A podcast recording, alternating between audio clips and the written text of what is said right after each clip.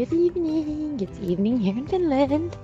It's uh, just now 8 o'clock, 8.01 p.m. And I'm walking through a lovely park and pathway that actually lots of people are on. And I've never been in this area. I can't even remember the name of it.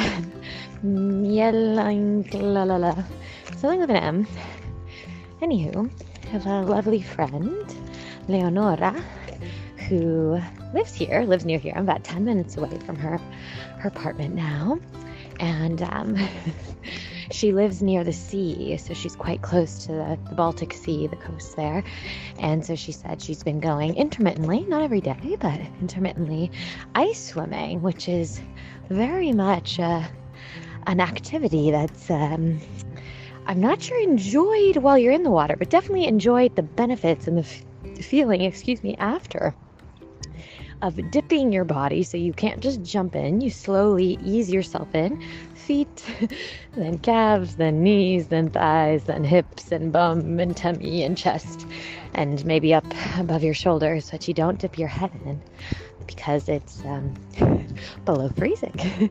and I was just, uh, a friend was telling me the key is you have to breathe. Like you use your breath to help you stay in what is a painful moment because it's so cold that your body hurts. But then you get out and it's it's um, 3 degrees Celsius, about 36, 37 Fahrenheit right now in this moment. And I don't know what temperature the water is. I decided not to look so as to not add another thing that might um, convinced me to forego this experience. I've been really wanting to go for a while. Um, one, just to have experience. It's a very Finnish thing. Not all Finns love the cold. Not all Finns do this. This is, you know, I don't know what percentage, maybe a third of the population, maybe more during the summer, but during winter, and it's still winter here. Spring is seems it's on the horizon, but it's not quite here yet. Um, they practice it even during winter, even when it's below freezing. And this is not, when you say ice swim, you're not actually hanging out and doing laps. You literally go in, probably maximum people who say who really have done it a lot and their breathing is excellent and heats their body. Maybe a minute. Like it depends on how cold it is, right? If it's minus 10 degrees Celsius in the water, which is, I don't even know, below 20 degrees Fahrenheit, maybe 15 Fahrenheit, you just physically can't stand there that long. So it's, you know, five seconds to about a minute on average, maybe winter swimming. And usually you go after the sauna, so sauna, but here they say sauna. Um, so your body's warm, you're hot, you're sweating hot, and that helps the process of going into below freezing water. Leonora and I are going to be brave, and I think she usually just because she doesn't always have the sauna slot when she has the urge to go ice swimming, we're just gonna jump right in. Okay, not jump. We're gonna ease ourselves in.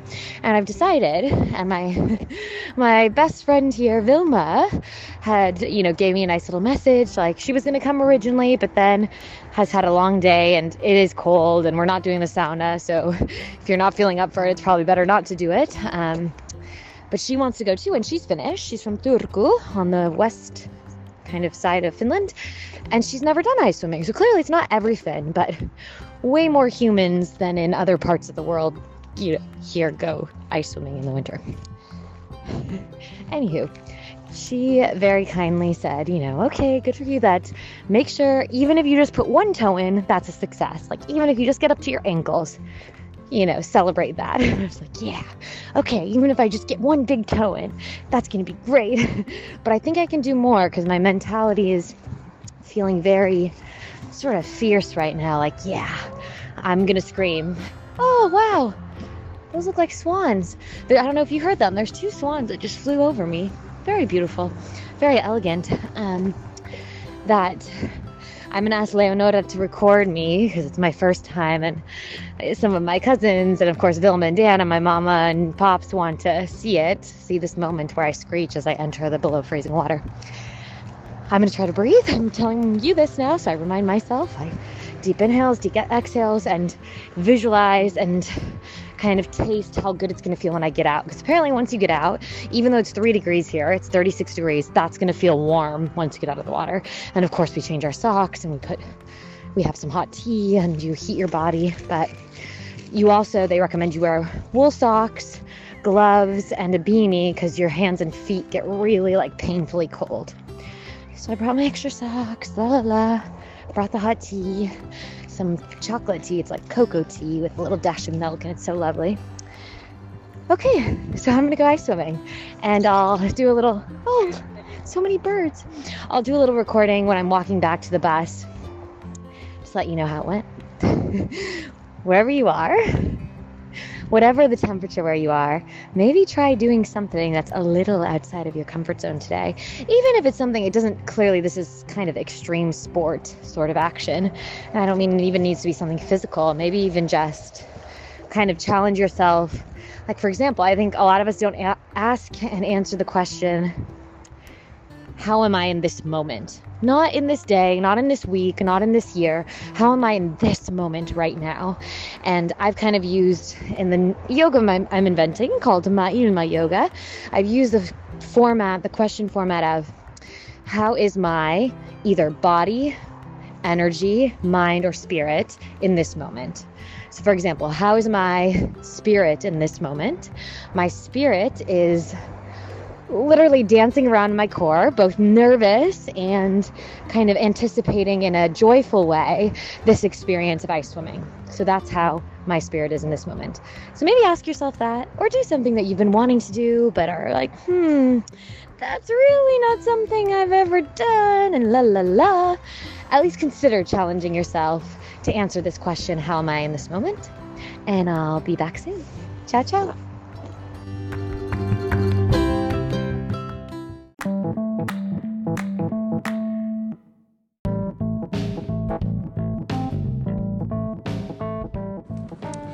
Hola, hola. Just a little heads up. So, there's just going to be a less than a minute message letting you know that in the next part, which you'll know because there'll be different music, that it's the next section. On my phone, it's minute 28 to minute 30. So, again, minute 28 to minute 30, but it's almost just when you hear that. Um, the wind gets really quite strong and it's harsh and it makes the sound, it makes my voice sound very, very far away. It's very hard to hear. And the wind is quite intense, so it can almost, you know, it's kind of like that staticky sound you get on the radio that you very quickly change the, the channel because you don't want to be hearing that staticky sound. It's there. I'm not going to edit it out because I'm in a place of still deciding to leave everything raw and unedited. You can still hear my voice if you listen, it's very far away, and the, the wind is very distracting. Of course, I didn't realize this while I was recording. So feel free to skip past that. Again, it's about two minutes when you first start to hear it and it's bothering if it, if it's bothering you. Skip through it. For me, I re-listen to my episodes before I post them, and um, I found it, I made it a meditative challenge for myself to see if I could focus on the sound, like accept that it was bothering me, that I found it unpleasant and annoying, and then trying to just like notice other things about it. So it kind of changed my experience when I turned into trying to get to know is that kind of high pitch or low pitch? Ooh, that was not a, that gave me a little weird chill down my back or whatever it was. Just paying attention to how it was affecting my experience in that moment. And it does pass, right? It's this whole this too shall pass that doesn't last forever. It's for two minutes. It felt a lot longer when I listened to it. I thought it was a lot longer, but that was an interesting observation to make for myself. So feel free to skip past it.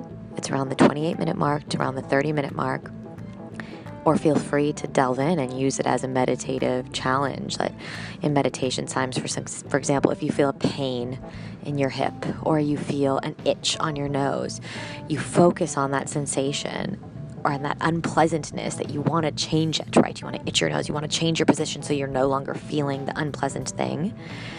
And the the way you challenge yourself is to sit with it and focus on it and sort of sometimes, not always, sometimes I go ahead and I itch the darn nose because it's just taken over. But sometimes it actually disappears. Like that your I guess your perception of it changes and your attention is no longer on it, so it changes. So decide for yourself what you prefer to do and see how, how you take my commentary post my ice swimming. Ciao, ciao.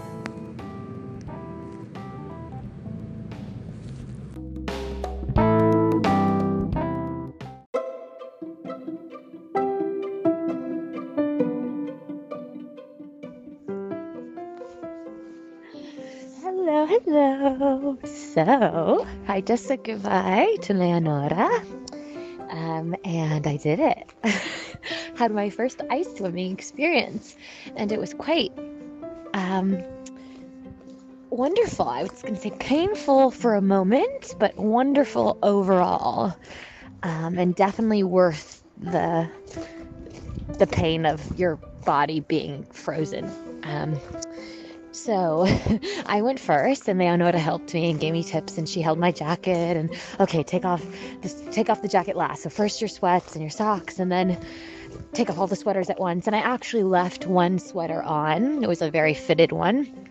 Um, so I left that on the top part, and I had socks and gloves um, on, and I slowly eased in, and I managed to stay there. I don't know how long. Leonora took a video and she's going to send it to me. But I have no idea how long I actually stayed in there. I think it was at least 30 seconds, maybe more. And I went all the way up to my chest. Um, and I think next time I could even do a little longer. The breathing helped, and it was wonderful. I really enjoyed it. And then, of course, when I came out, though, it's like everything hurt to my toes and my legs. And I put the towel around and sort of fell to the ground and was slowly putting my layers back on and drying off. And I took my swimsuit off and all of this. And I feel cozy now. Leonora recommended I take a nice hot shower. I'm walking in the snow. You can probably hear the snow now. Um, a nice hot shower when I get home.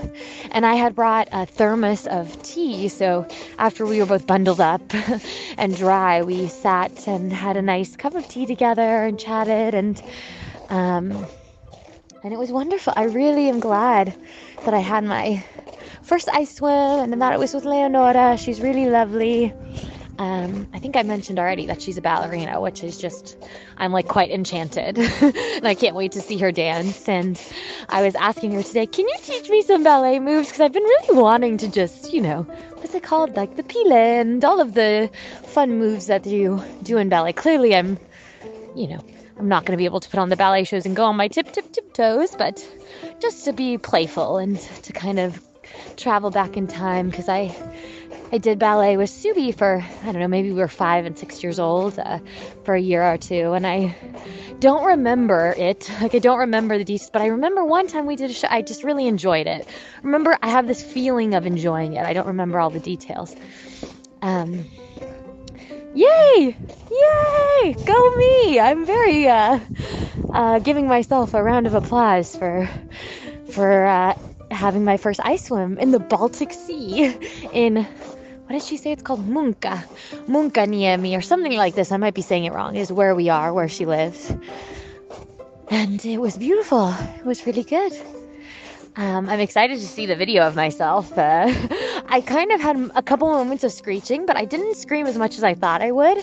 It kind of is like your lungs freeze too when you have to intentionally breathe, but it's like you don't want to, you just, it's hard to speak, I guess. That's what I'm saying. Okay, so that's a little update. Um, the next, I'm going to take a little pause now. I'm walking home and going to just take the bus and have a nice little moment of reflection.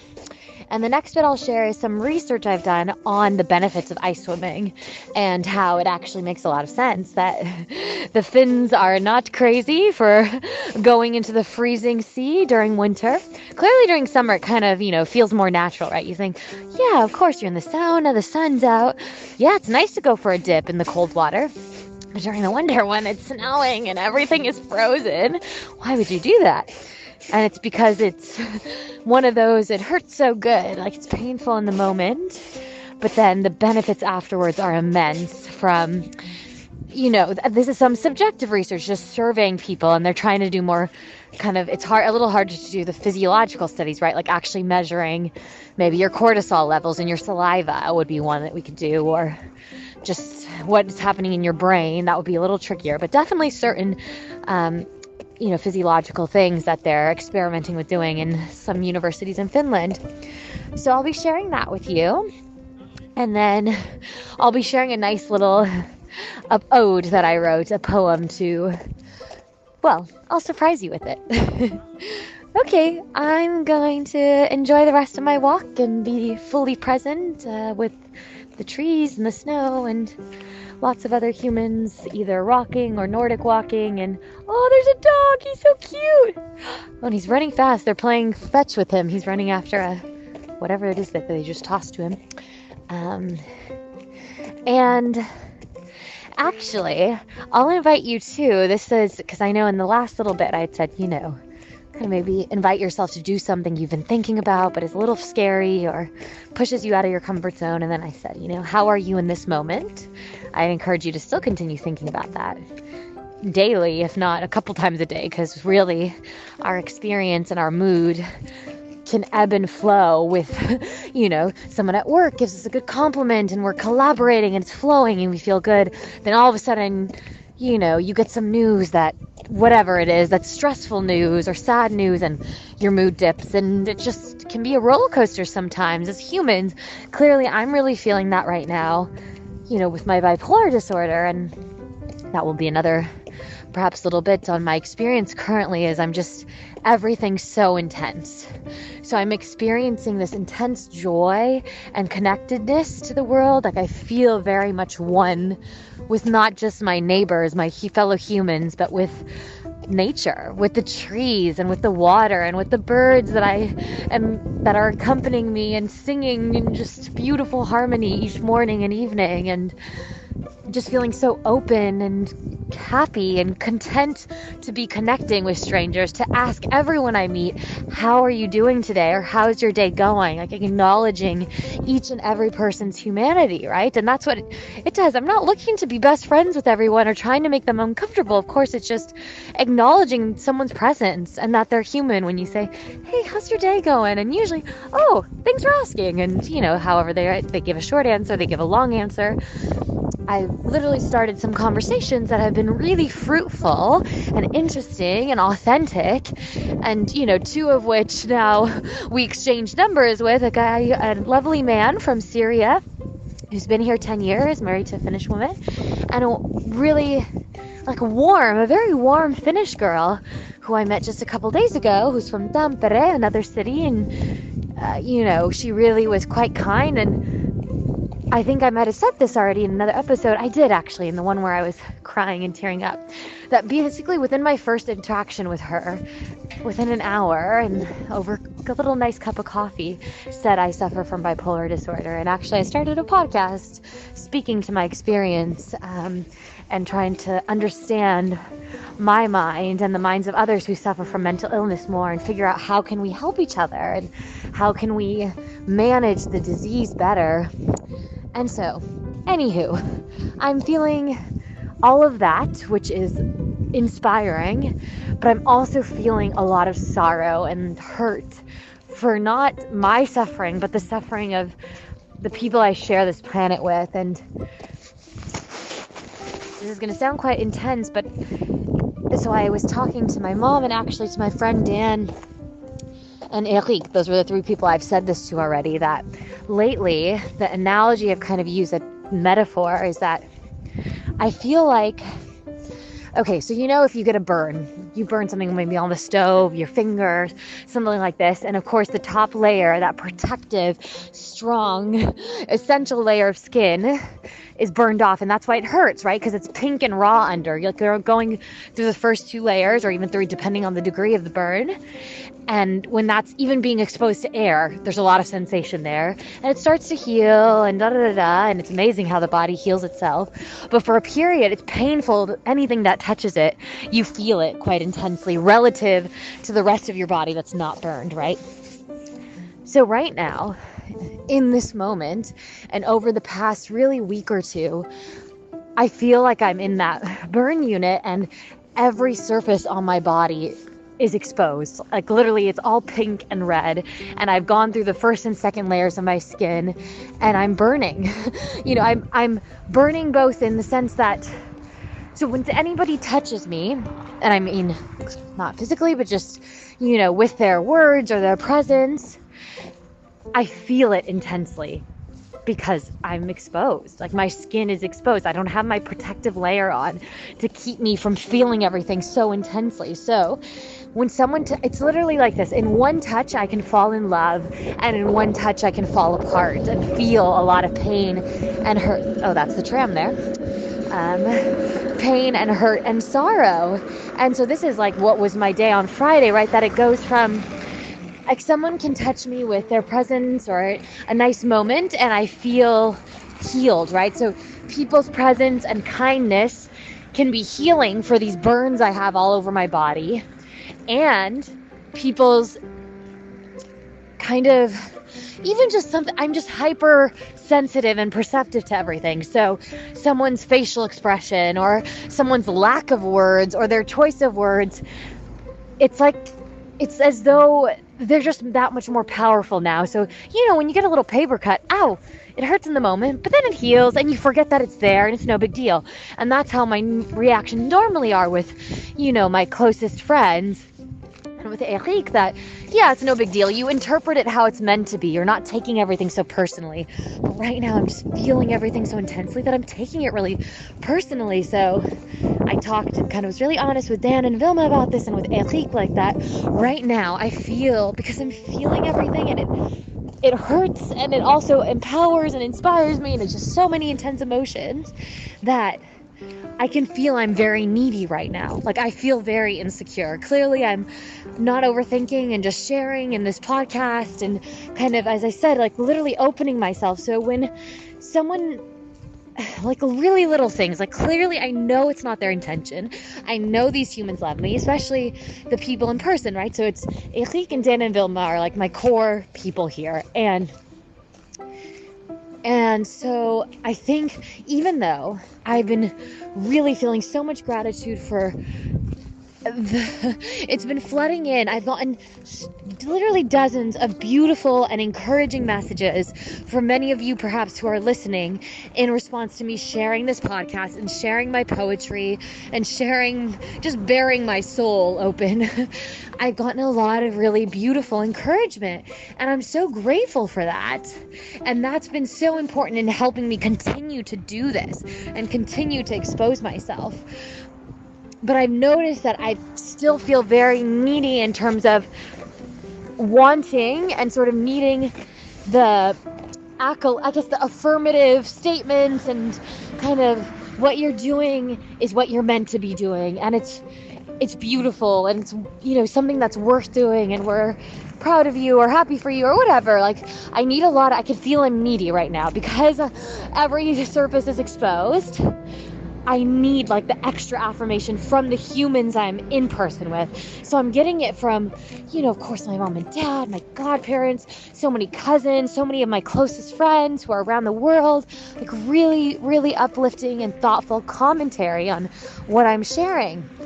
And I can feel like I need this sort of affirmation and encouragement in person because when again, like I said, with one touch, I can fall in love. I mean, like with one interaction, I can feel really connected to someone and inspired by them. But it also feels like instead of when someone does something that again they're not intending to judge me but i feel judged and feel like maybe i'm being too much and i'm too much energy and too much connectivity and i should just you know go back inside and shut up that's kind of how i feel sometimes like i'm feeling very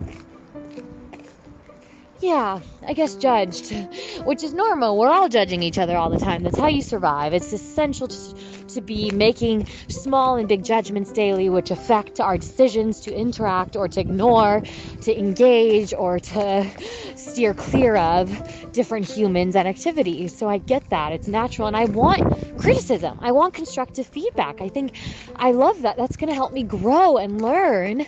But right now, I need, like, if it's going to be constructive feedback, it needs to be an empathy sandwich. Like, it needs to start with something like, it's really beautiful what you're writing, then the criticism, and then another one like, I'm looking forward to whatever's coming next, or things like this, you know? So I can feel I need that. And so I'm glad I opened up with Dan and Vilma about this, and they were both very kind and thoughtful and the messages they wrote back, and we're going to have some more dialogue about it. And that's key, right? That's why communication is so powerful. Like, they, I feel loved by them and by Eric, of course, but they can't read my mind.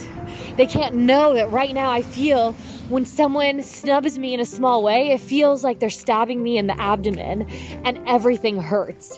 When really it should just be a paper cut. Like if I'm feeling in a normal, I guess, uh, state, it would just be a paper cut. No big deal. But right now it feels as though I'm getting gut punched or stabbed in the heart. And it's just so intense both the connectedness and feeling one with the world and also just feeling the suffering and also feeling the judgment of myself as I'm on this journey. And so I think that again, there's so much power in being able to say that to your friends or to your family, to the people you're sharing this life with who want to be there for you, who want to help you and want to be supportive and don't want you to feel judged or criticized. You have to tell them what you need. We can't read each other's minds as no, I don't think that would be a good that could be that would just be overwhelming. Um, we clearly just can't. Even if you've spent a lifetime with a person and you know them well, you know their habits, you know how they probably feel, but you really can't say how they feel unless you ask them. You just need to ask. And you need to say, in a really honest way, this is what I need. From you right now, I need a lot of affirmation and compliments, basically, is what I said to Eric and what I've started saying to Dan and Vilma and and and that's how you can be there for each other. We have to tell each other. Maybe you don't know what you need, and that's okay too.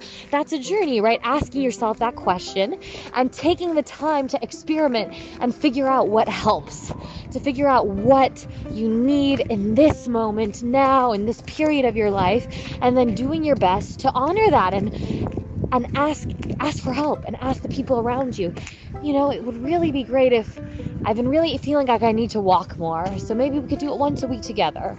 That's one like concrete example. Or maybe it's something more like me saying, you know, I need a lot of kind of encouragement because I'm taking on a new endeavor and I'm feeling quite anxious about it and having a lot of moments feeling like, what am I doing?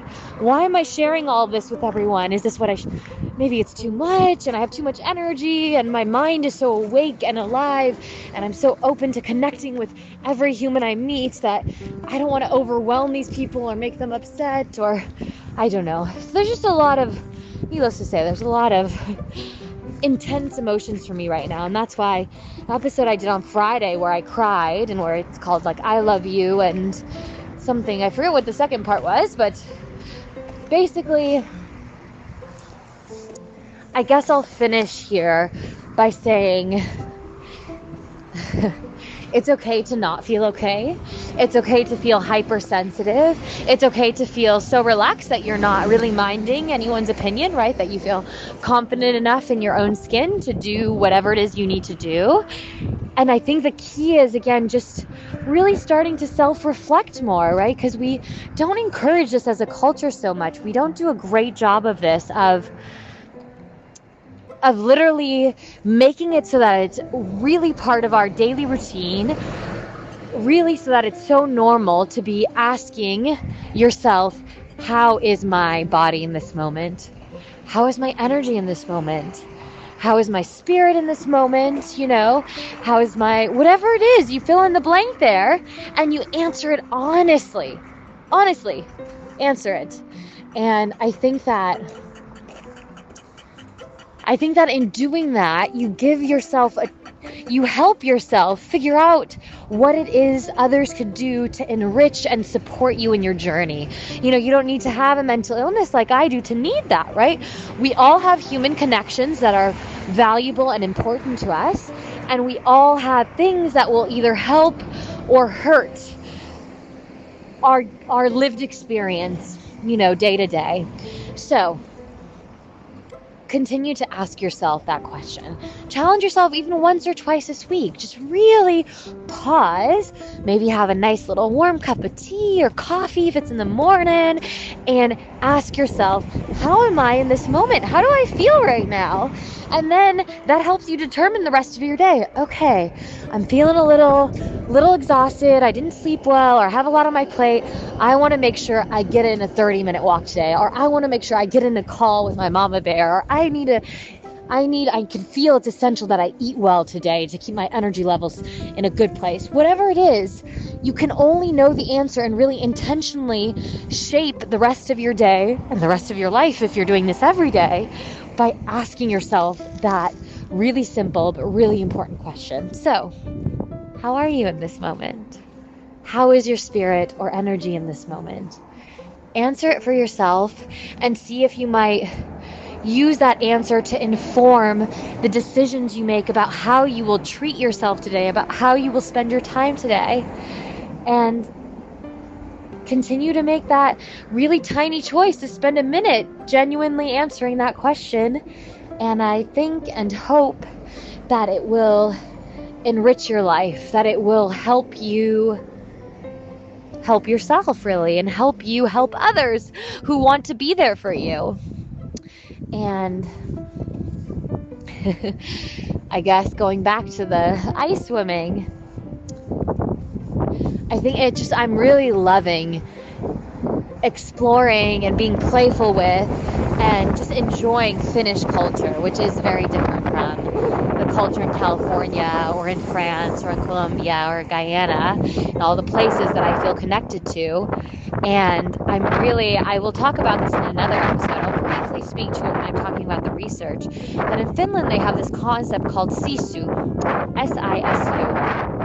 Kind of some attention around the world now, and there's several books on it, and and it's hard to define. It's hard to translate in English, and I'm not going to try right this second. But I guess the basic sort of not comprehensive, not perfect definition is that it's like that special and quite, wait, I was going to say, oh, to, to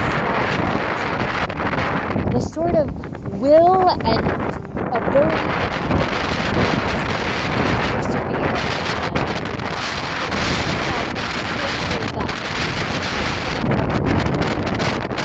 at the outset of learning something like going ice swimming, for example. Yeah, I had some sisu in, my, in another life. I wasn't even finished. Ooh, weird. You hear it. My head's freezing. My face feels alive. That wind, it literally several degrees colder. A big wind like there. I don't know. Um, but anyways, I think we all have sisu in us.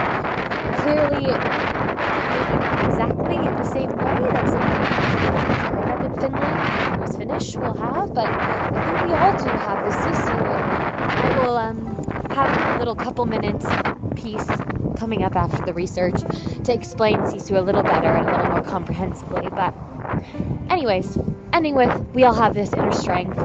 We all can persevere, but I think it's more joyful and we're more able to persevere when we do it with others. So, tell that person that you share your life with you love them and you're grateful for them and also tell them what you need tell them how they can make your life more colorful and and less you know overwhelming if it's stressful right now. And so just take that time and share your gratitude. It's so easy to wait until a birthday or a wedding or a funeral to say how much you appreciate someone. But how wonderful is it to say it now while they're alive, while their heart is beating, while you can hold their hand and hold their face, look them in the eyes and tell them how much you they mean to you and why they mean so much to you. And I'm going to do the same thing. so I'm going to make a little call right now to uh, my papa bear and my mama bear. And when I get home, I'm going to jump on my husband and kiss his face and and hold his uh, hold his hands and dance with him because I've been missing dancing. So we're going to get some merengue and cumbia in tonight. And just savor. Do what you love. If you don't know what that is, take the time to both be gentle with yourself and give yourself permission and time to figure it out, but do take the time to investigate. And again, like I said, I've been playful lately. Be playful and be easy on yourself and just explore like you would when you were a kid. And I think you'll find a lot of beautiful things along the way. Okay, talk to you soon. Ciao, ciao.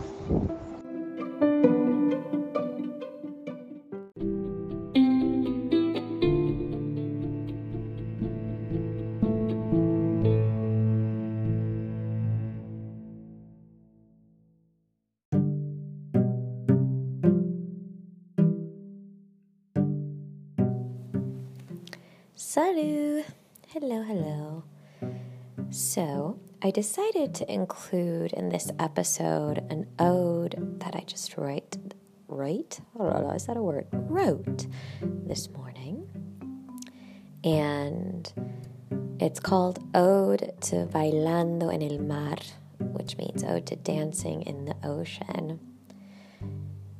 And it really is kind of more about dancing through and falling to the ground in the sea of depression and ultimately surviving that. And it kind of ends, it kind of, it does end with me saying, you know, you made it. You're awake. Just breathe. And that's what I felt when I was doing the ice swimming.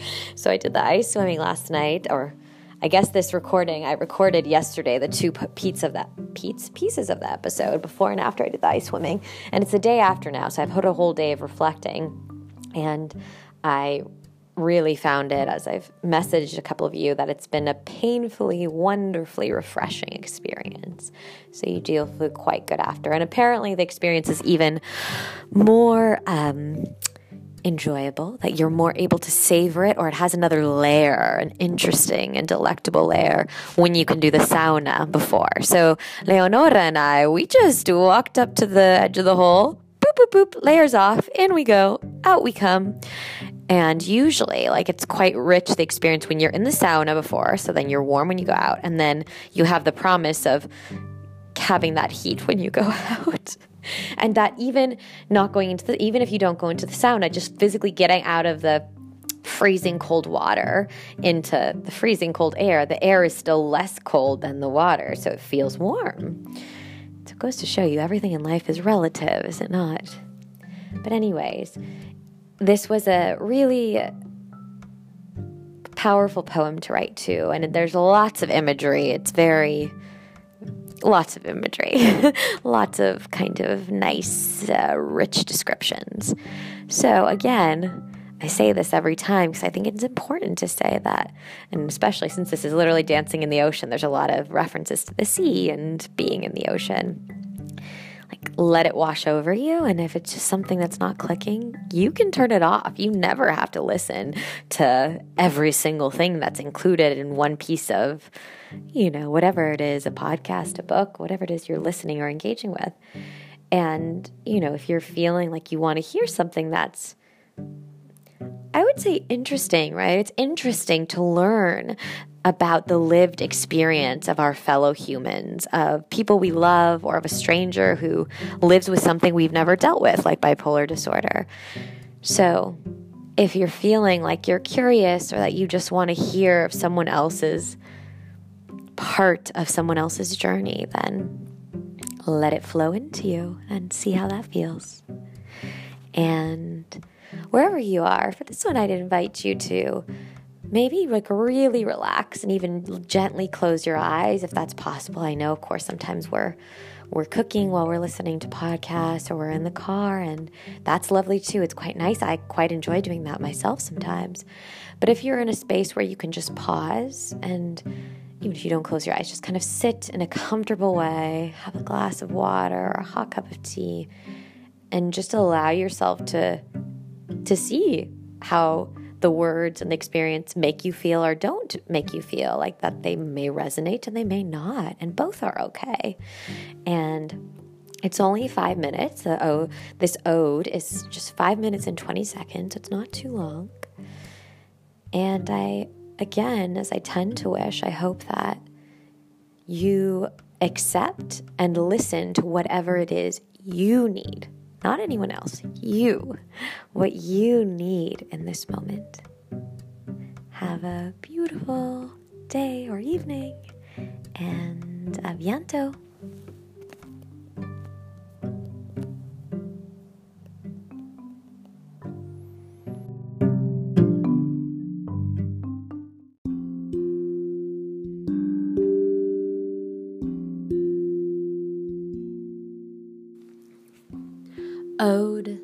To Bailando en el Mar. I cross the ocean the mon esprit of my beautiful mind, but in the end, I drown in the swirling foam of the falling wave, in the sunshine burning my ears and mouth and throat, in the salty elixir filling my lungs and heart in the overwhelming blue vastness of this life, of the colorful, exquisite creatures under the sea, in the cold embrace of the dancing oceans, in the promise of holding your hand until the day I float to the sea's soft floor, in the lifeboat floating just out of reach in the way my empty body is whipped and tossed in the storm, in the way a bright red buoy magically floats into my chest and I hold on for dear life, in the way you are the reason my head is still above water, in the hateful, cruel darkness of my inner critic in the way she has just about convinced me that the only way to reunite with my soul is by letting go. In the fear and hurt I feel, thinking of how your face and body will never again envelop and lift me to the pink sky if I surrender. If I let myself rest into eternity in the kind, pleading voices of you my papa bear, my mama, my Eric, my baby sister, my little brother, my Mels, my Lita, my Nina, my Nino, and every soul that confidently declares I am worthy, that they love me, love me because I am me. In the billions of stars above, pleading with me to hold on just one second longer in the light of the moon that says nothing, that assures me with her kind eyes, you know what you must do. You know.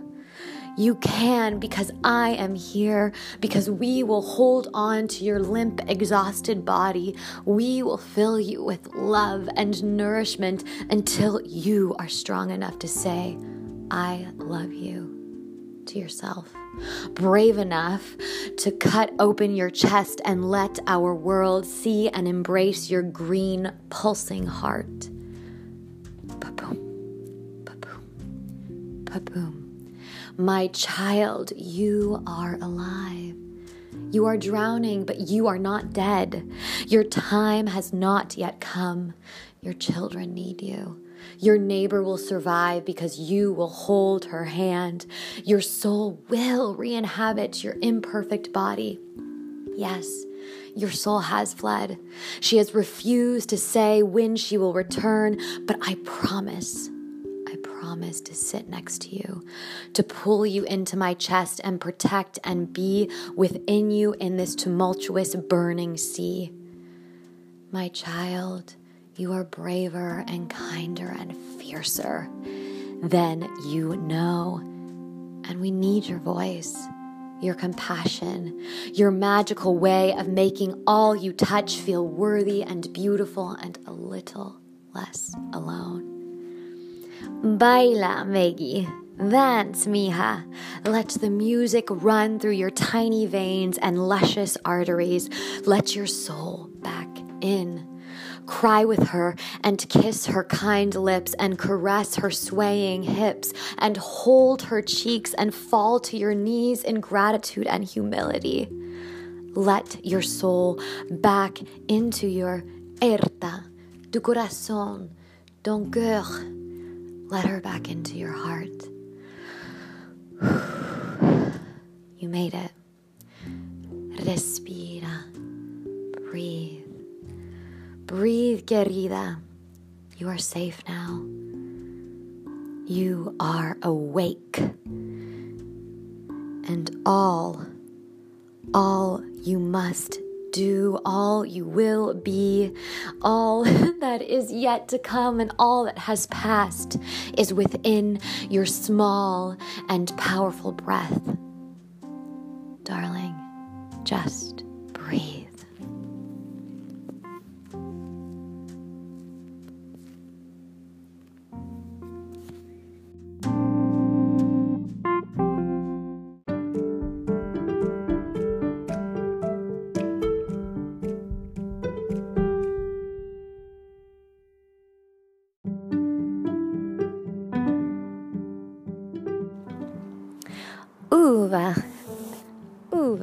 Uva. Paiva. I think is how you say it.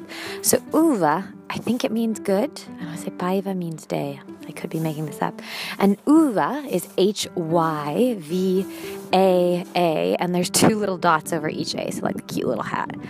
Um, and I was trying to figure out how to say good afternoon. So it's afternoon here. Um, and I know how to say good morning, uominta, which I think is such a pretty word. And so I asked a a friend I've made at the workspace I, I've been going to the past month. And he told me, yeah, it's kind of like uva baiva, but he said that's super formal. It would sound really formal if you say it. So you really just say the normal, like you would in English, right? You just say hi, hello. So you say moi, moika, hey. Um, so, good afternoon or good day. yeah, it is formal to say good afternoon, darling. It makes me think, right, of like cockneyed accent in London sort of thing.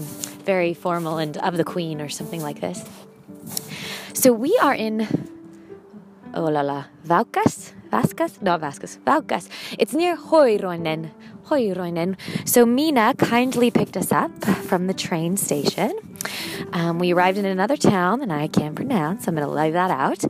And we had a little coffee together. And then she went to go. She teaches a dance class to elderly adults. So, like from the ages of 65, I think she said the oldest one there is 86, which is amazing and she's teaching. And meanwhile, we're just walking. I'm walking right now next to the river. It's a gorgeous day. There's some patches like you could hear there. I'm walking on the grass, you can't hear it. But then now there's snow again. So there's the snow is melting. Gracias al sol, thanks to the sun. But it's still here. In fact, when I first came to this section just two minutes ago, my foot went all the way through the snow and it came up to halfway up my quad. So quite deep my quadriceps, so close to your close to my hip, not quite the hip, but quite close. And um, so we're here. We had a little snack, and we were just woo, quite deep. Yeah. So this right now it's up to my knee on both sides. My feet are up to my knee. I could actually just stay here almost. It's like I'm a little statue that found a place to rest. Um, the lake looks beautiful. Actually, did you say it's a river? I think it looks like a lake from this angle, but when you look, there's a bridge across. No, I think it's a river. Okay, well, to be confirmed. I just wanted to end this episode on what is a a warm with a gentle breeze and oh, the reflections on the, this body of water, let's call it, look wonderful. The sky is it's kind of that nice gradient. You know, sometimes when you look into the horizon, it's kind of like a lighter blue, almost white. And as my eyes rise, rise, rise up to the point where my neck is leaning backwards, looking straight up at the sky, becomes a much deeper powdery blue. So it's quite beautiful. Um, I just wanted to end today with two two quotes. And the first one, ah, oh, hello, Mr. Seagull. I'm growing to appreciate seagulls more. I think I all before was sort of uh, ooh, it's kind of a harsh sound. And was that a raven? Is it a seagull? I can't see the bird, so I'm not sure. I just hear him. Um, but now I'm starting to appreciate their voice a bit more and kind of use it as a way to bring me into the present moment. So if my mind is wandering and all of a sudden I hear that croaky symphony of of sounds that come from them, oh, back in the moment again.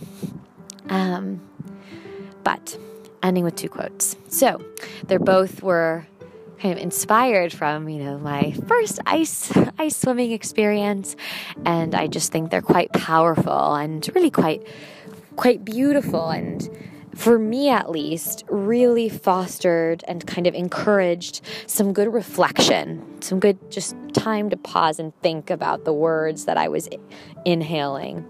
And the first quote actually is um, is from Aristotle, and and I'll say it twice just so you can really hear it and kind of see if the words resonate with you or what comes to your heart when you hear them.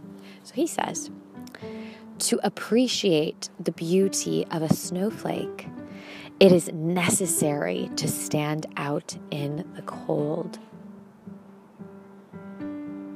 To appreciate the beauty of a snowflake, it is necessary to stand out in the cold.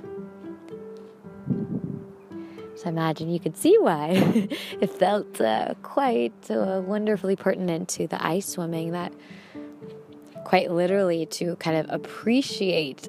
For me, it was appreciate the beauty of being alive because when your feet, your toes, then your ankles, then your knees, then your thighs, then your hips, then your tummy, then your chest are in the freezing cold water, you're forced in a really intense way into your physical body. You cannot be thinking about how you haven't accomplished enough, how you have a million things on your to-do list, how you should have said this earlier to your colleague at work or your all of the thoughts that are dancing around in our mind, oh I need to take this person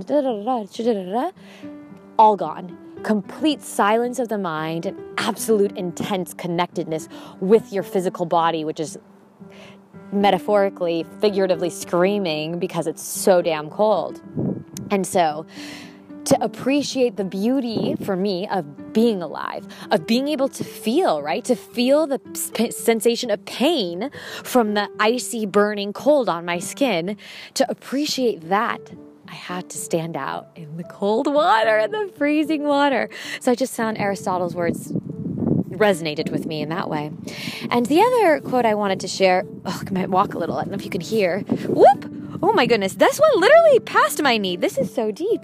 I must look quite funny if you see me from afar. I'm just like, yes, it's quite funny. Anywho, let's get to uh, Camus, Albert Camus, the French philosopher and author and poet and just beautiful, all around beautiful mind. Um, he said, and I'm not reading it, so this is me from memory. I might be saying it, a couple words are off, but the main kind of, the heart of it was um, in like in the bitter harshness of winter, I discovered within me an invincible summer.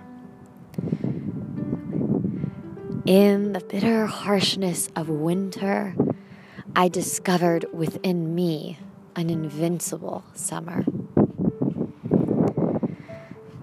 And so, there, you know, you could clearly take it quite literally or figuratively. And for me, it was really resonating in the more figurative way, in that in the middle of the depths and, and unmerciful grips of depression, I could find, hopefully in time, right? That eternal, as he calls it, eternal summer within yourself. The invincible, that's what he says, not eternal, invincible. And invincible literally means you cannot die. Like it cannot be extinguished. That light in you is always there, no matter how dim, dim, dim, dim it gets. Even if, for me, the depression is certain that it has gone and it will never reignite, it is there. And it's only in the depths and the darkness and the horror of winter that I can you know, discover and revel in this invincible summer within my soul. And clearly that's what I've found now, right? And what I'm able to express and articulate and reflect about now. And it's and it's powerful and it's important that quite literally for everyone, for our world, for me personally, my darkness defines my light. Without darkness, we would not know light. Without winter, we could never revel in the rays of sunshine and heat and bliss of summer. We need our darkness. We need our periods of stagnancy, our winters. We need to crawl into the cave in the corner and sometimes hibernate as the grizzlies do. It is essential. It is essential to just, and it's not easy. It's frightening. It can be overwhelming. It can be draining. It can be horrifying to be in the dark. For winter to feel like it might never end, right? And when you live in a place like Finland, of course, now everybody's quite ready for spring. It's March 30th here. And and there's still snow. Obviously, the further you, north you go, there's still snow. It's still quite cold. It's still close to the zero degrees, 30. Like the highest it's been in the past week is, I think, four degrees Celsius, which is, you know, maybe 30, I'm not exact, uh, below 40 Fahrenheit, so 30 something Fahrenheit. And people are ready for spring in general. And for me, because it's my first proper winter in my lifetime in almost 30 years, of course, I experienced snow in Big Bear. There's mountains near Los Angeles, but never five months of winter.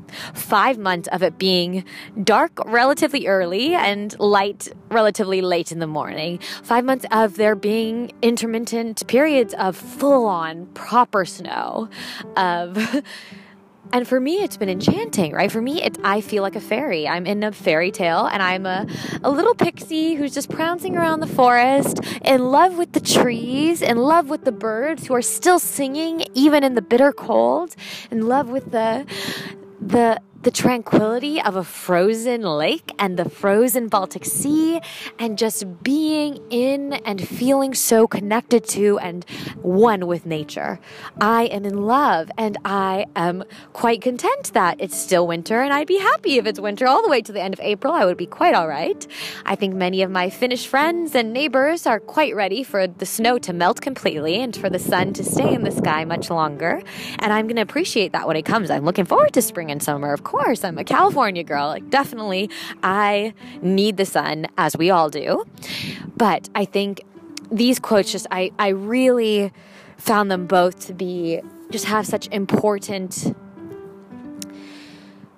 pieces of wisdom that hopefully perhaps can challenge you to think a little bit about the role that darkness plays in defining your light. And it's a balance, right? For me, I stay in the dark too long to the point that it's debilitating, to the point that I'm not functioning, to the point that I'm not talking to any human. It's only the voice within my head telling me I am unworthy and that I will never be enough. So clearly, the darkness can be dangerous. We're not saying that it's not. It can be absolutely fatal, in fact, right? There's sadly tens of thousands of people a year who die by their own hand. And for me, that's just such a trap. My heart is literally breaking as I say this because how sad, right? That someone who has this gift, this beautiful gift of life, and all of its imperfections, and there's clearly strife and suffering in the world, but there's also a lot of joy. There's a lot of kindness. There's a lot of goodness. There's a lot of just pure beauty in really small ways. And, and and so it's just heartbreaking to think there's humans, myself included, who feel so strongly at some points that they are a burden on the world, that the world would be better without them in it. So much so that they take the steps so that they are no longer in the world. That's tr- it just heart it breaks my heart and I think what will help me and what is helping me is talking about it to say, yeah, I was in the darkness for seven months last year and I didn't think I was going to make it out. I was very, very sure that my time, my time would soon come. My end was near. And I'm grateful that that was not the case.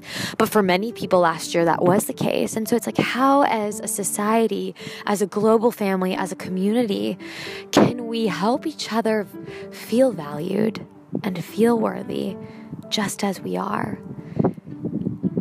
It's a journey. I don't have, there's no one magic wand sweeping answer. It's clearly going to be many different things and a little different for each person, a little different in each culture. But I think at the core of it is we need each other. We are one. You are who I am. I feel your pain and hurt, and I revel in in your growth and your bloomingness in spring. You know, we shared joy is powerful and shared suffering is less overwhelming, right? When we can help each other through the darkness back into that invincible summer, as Camus says, as Albert Camus says, in all of us. So I'll end it with just saying the quotes again and just wishing you well. So again, Aristotle said, to appreciate the beauty of a snowflake it is necessary to stand out in the cold. In the bitter harshness of winter, I found within me an invincible summer. So maybe just allow yourself to take a nice long inhale and a slow, slow, slow exhale. And maybe just take a moment to be grateful for your winter, for your dark, harsh winter, and for your fierce, invincible summer.